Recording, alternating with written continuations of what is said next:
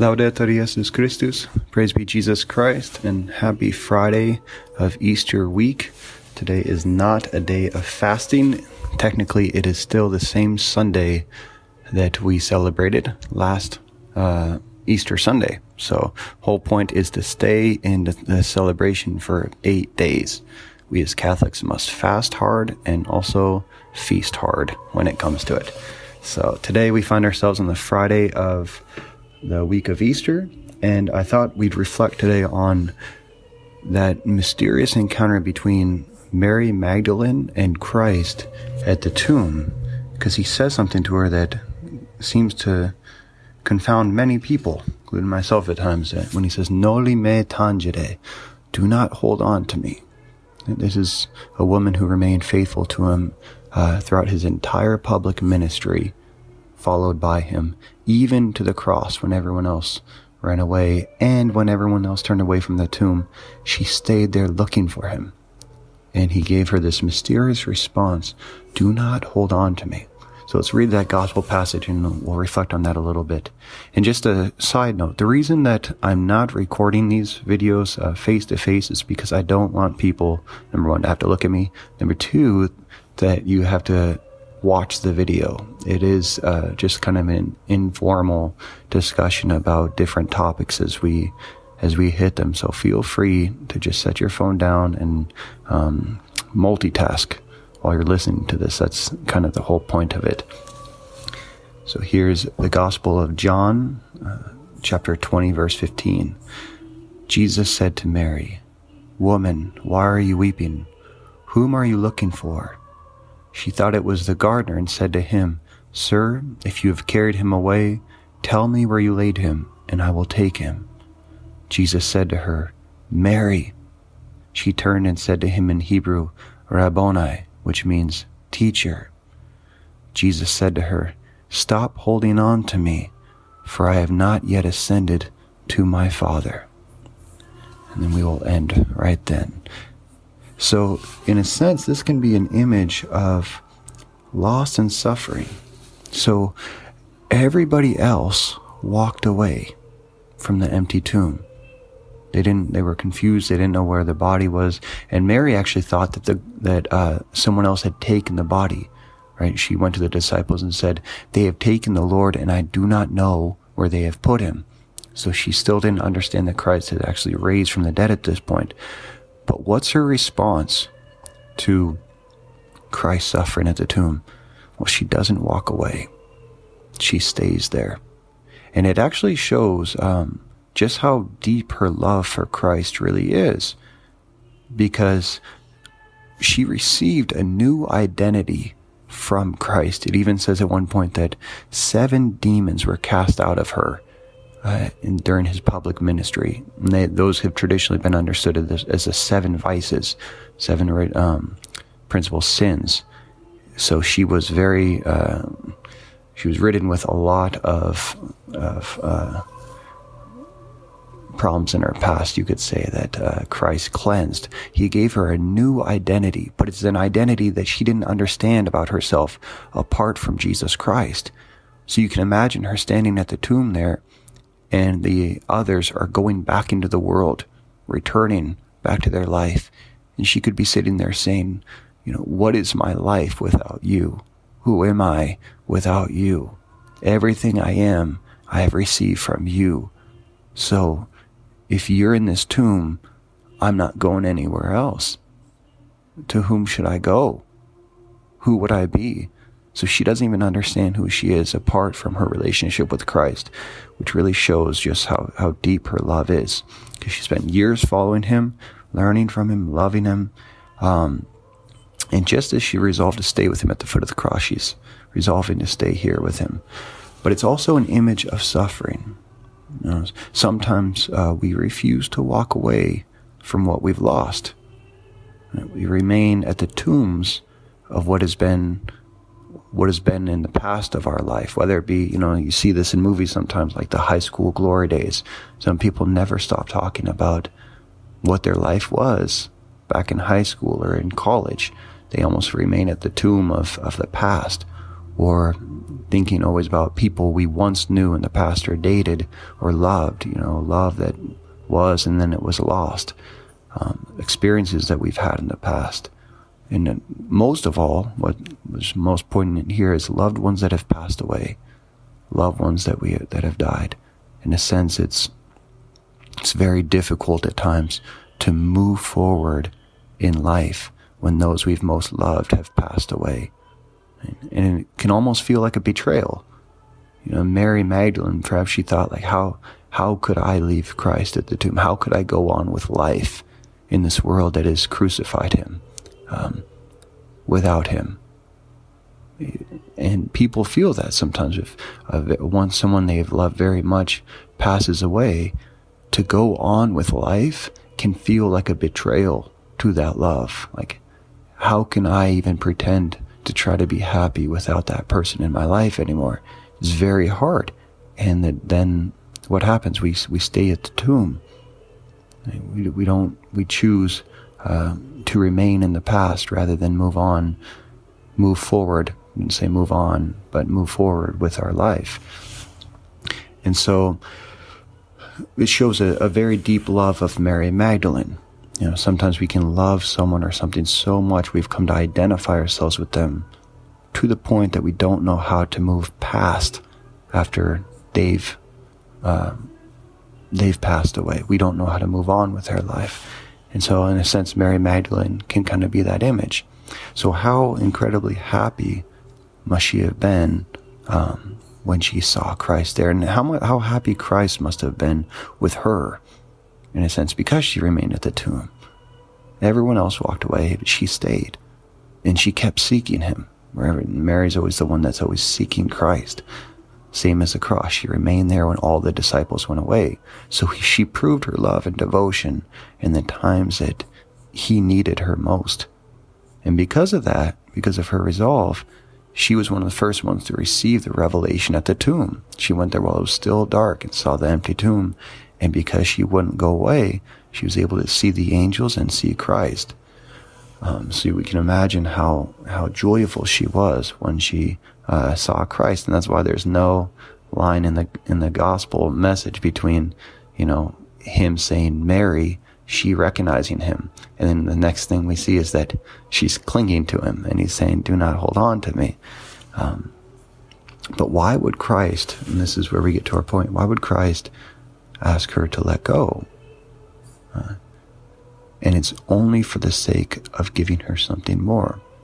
Jesus only asks us to let go of one thing so that he can give himself to us in a much more intimate way. So in a sense, he's saying, let go of my body, my physical body, so that you can embrace me in the depths of your soul. And that's why he must ascend to his father first because once he ascends to his Father, then he can return through the Holy Spirit and enter into the very depths of our soul. Right now, his body was a limitation in his physical body because he could only be one place at one time, communicated like a human being.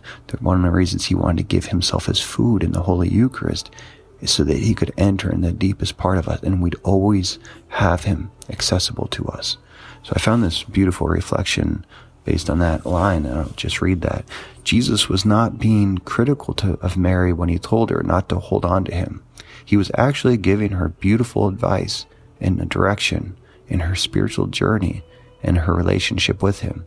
He was telling her, he was telling her that his relationship was now going to change and deepen. He told her not to hold on to him because he had not yet ascended to the Father. At that moment, Mary's relationship with Jesus was primarily on a level, on a human level. She had spent much time with him, been in his physical presence, and loved him with her human heart. But Jesus wanted more. He wanted her and all of us to now love him in a divine way. So it's going from a human love to a divine love. And what does that look like? He was soon to ascend to the Father, and from his heavenly throne, he could descend to begin a new relationship with Mary and with all of us that was far more than a mere uh, human level relationship. From his throne in heaven, he could now enter Mary's soul he could enter into a new and much deeper communion with her and with all of us. He could live in us and we in him. He could become one with us. And so the idea of Christ will only tell us to let go of him so that he can come back and give himself in a much more intimate way. And that is one of the most important lessons of the spiritual life. To learn to let go of Christ so that we can receive him anew and always deeper. This kind of goes to the point of God, why is there evil in the world? One reason, God only allows the evil that he can bring something better out of. So to lose Christ in it is an evil. It's, it's, it's not good. But he allows it to happen so that he can bring about an even deeper relationship within us. And the perfect model of that is the Blessed Virgin Mary. Mary is the perfect model of how to let go. And we see that because, especially in statues, her arms are always open. Always open, especially at the foot of the cross. Open to receive Christ, open to lose him, and open to let him come back to her however he desires. So Christ is always free in Mary to come and to go. We see that at Bethlehem. The very first thing that Mary did, she laid him in a manger. And we often see it, those images of Christ in the manger, Mary, her arms open, right there, as if offering him to the world. And that's, that's the most contrary thing that any mother thinks of at the moment of giving birth to a, to her newborn baby. They always cling to them. But even from the beginning, Mary had this total receptivity and openness to God. Just, he's not just for me, he's for the world. So she lays him in a manger. She loses him in the temple and runs after him, right? And so she's even open to that, but she never stops seeking him. Cana, the wedding feast at Cana, Mary actually pushes Christ into his public ministry. It was with that first miracle at Cana that Christ's fame really began to spread. And he says, My hour is not yet come. What's the hour? The hour of the cross. So he's saying, Do you realize, Mary, that by mother, woman, that by me performing this miracle, you're pushing me towards the cross. And what does she do? Tells the servants, do whatever he tells you. So she didn't try to cling to him, cling to his human life, because she knew that the cross would bring about the greatest uh, glory, that that's why he came. And that would be the deepest intimacy they could have was through the cross. So she didn't try to protect him. And the same thing happened at Calvary. She allows him to suffer. At no point do we see Mary trying to protect Christ from suffering, trying to hold on to him. But she remains at the foot of the cross with her arms open. A little reflection on this that I read. The ultimate moment of letting go for Mary must have occurred at the crucifixion and death of her son on Calvary. But while she was present with her son throughout his suffering, she did not try to prevent it. She was not a mother who tried to do everything for her child. She did not seek to take his sufferings away from him by putting them on herself, but rather suffered with him. Available to support him with her love and devotion, she allowed him to fulfill his own role to accomplish the Father's will in his life, even when it meant that she would have to lose him. So you think about it this way Mary's hands were always um, they're always open. And for us, the more, and it's because she's immaculately conceived, she had no sin. For us, it's far easier for us who we have very sticky hands. And the more that sin has affected in us in our life, oftentimes one consequence is like we have like if you think about like tar on our hands, so we we grasp onto human creatures or even onto spiritual good spiritual means or on Christ Himself, we'll grasp in such a way that we're afraid to lose Him because the sins or the sufferings of life have made us very um, clingy in a sense. So Mary was always open. Her hands were always free. She didn't need to let, hold on to Christ out of fear because she had total confidence in him. And it's a reflection for us. You know, what am I holding on to in my life? Is there anything in my life that I haven't surrendered to Christ? And we know that by our memory principally, our mind remembers persons and events um, that have yet to be reconciled in our hearts.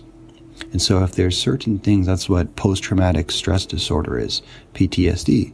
It's when there was an event in your past that your, your brain hasn't been able to process yet. So you keep going back to it and back to it and back to it and keep acting out of that. Uh, in a sense, it's like you're remaining at the tomb of your past. It's, it, you haven't been able to move past that. And we all have different situations in our life that could bring that about. Um, and one image for that is a, a stream or a pond. You know, the, is your heart, has your life been more like a pond or like a stream? Events in our life can be either one. And you think about it, streams are, they're usually fresh, they're clear, you know, they're very life giving all around them wherever they reach uh, because they're moving like a gentle stream. Ponds, on the other hand, they, they collect moss and you know a lot of dirt and bugs and leeches and flies everywhere and smells really bad. Why is that? Because they remain in one place. So our hearts and our life, really, because we're always growing, we're meant to be a stream. And that's how God always describes the Holy Spirit and grace in the scriptures. It's a stream of flowing water because it's meant to always be refreshing us, never just in one place stagnant. But that can happen to our hearts. Um, am I, the question is, am I receiving all the events in my life, in my heart, as a stream or a pond? If I hold on to what should be passing through me, in a sense, I can become stagnant, unable to move forward to receive new life and new love and that's that's the sign of the Holy Spirit. He's he's always welling up. Right? It's always moving water, and we have to be open to receive that new water of life. And we also see this kind of in separates in diabolical and uh, mysticism. The diabolical is always closed in on itself, especially with those who are possessed. You see them the more that uh, when they go through an exorcism and the spirit begins to manifest itself in their flesh, come to the surface, what happens is their body begins to close in on itself and everything becomes very hard because one sign of the diabolical is this totally closed off. Right? So they're not open to anything. The mystical, if you see a lot of, if you ever Google search like mystics of the Catholic Church, um, mystical prayer, what you see often is very soft, soft limbs, openness, a complete receptivity, and just shows those are um, polar opposites, but they really reveal how the closer that grace is working on us, the more open we are to receive. But uh, when a negative spirit is on us, we tend to cling, try to hold on to the past, or in a sense of the body of Christ, in order to, because uh, we're afraid of losing it again. But this is always, this is uh, reflected in one of the best um, books in Scripture, the Song of Songs, which it's that's it's one of the most beautiful reflections on the relationship between Christ and the soul, and it's always a kind of a drama of polarity between seeking and finding and losing and seeking again, and that's what the spiritual life is. So Christ never allows himself to be held for long, because his goal is that we move fur- further, always going after him, in a sense. And we see this in a special way in the song. Um, let's see, I'm going to just read one little part. The polarity of seek and find, which is at the core of the song, is one of the major dualities in all Holy Scripture. Nowhere can we see, one writer declares, the most profound characteristic of biblical revelation as clearly as in the Song of Songs. The universe is the locus of a love drama. A, the lover and the beloved will forever desire and call each other, lose and seek each other, find and embrace each other.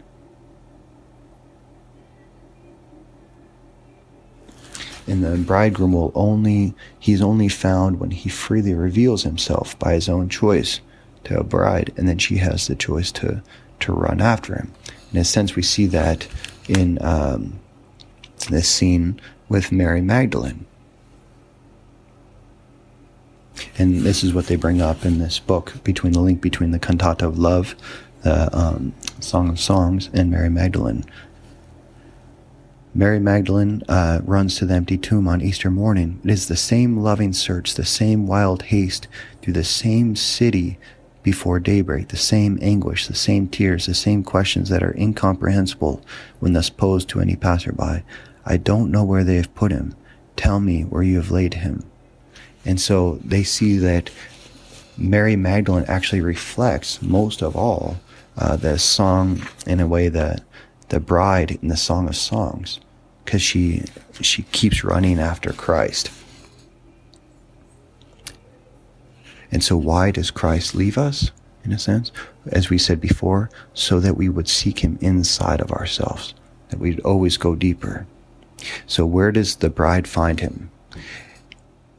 In fact, Christ was nowhere else than in her own heart, nowhere but in her innermost self and not outside of the self that the bridegroom inhabits, that he will always inhabit. Thus it is in her soul going deeper and deeper in it, in an endless search, that the bride will find again the one she loves, in so far as he can be found. It must be noted, says St. John of the Cross, that to find the bridegroom in so far as possible in this life, the Word in union with the Father and the Holy Spirit resides essentially in the deepest part of the soul, where he hides. Thus the soul that must find him in a love union must detach its will from all created things, enter in deepest recollection within itself, and there keep loving and very affectionate relationship with God. Thus, St. Augustine says, Lord, I did not find you outside myself because I did not know how to look for you. I looked outside while you are within me. And that's the whole secret of Christ saying, let go of me. Let go of me from outside so I can enter within. So the question for us is, am I allowing Christ to draw me deeper in my relationship with him, to change? Or am I trying to cling to what has always been before? Am I allowing Christ to change me, to change the way that he reveals himself to me, as long as I keep running after him? Um, he is found only when he freely reveals himself, and he's always free, freely revealing himself in a way that draws me further and further outside myself.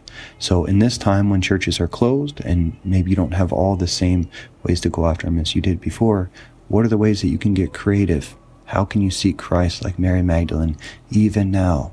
Not just going back to, you know, how things were uh, as everyone else is doing, just watching more TV or listening to more music, um, or just filling up time with, with leisure, how can you see Christ like Mary Magdalene in this time? And what are the things in your life that you might be clinging to from the past that are not enabling you to be open to his revelation at this present moment? And with a prayer, Lord, may I cling to you as you cling to me. May my heart, mind, and soul be yours. Come live in me so that I may live in you. I give my life to you, dear Lord. Help me to offer you all that I am. Jesus, I trust in you. Amen. God bless you.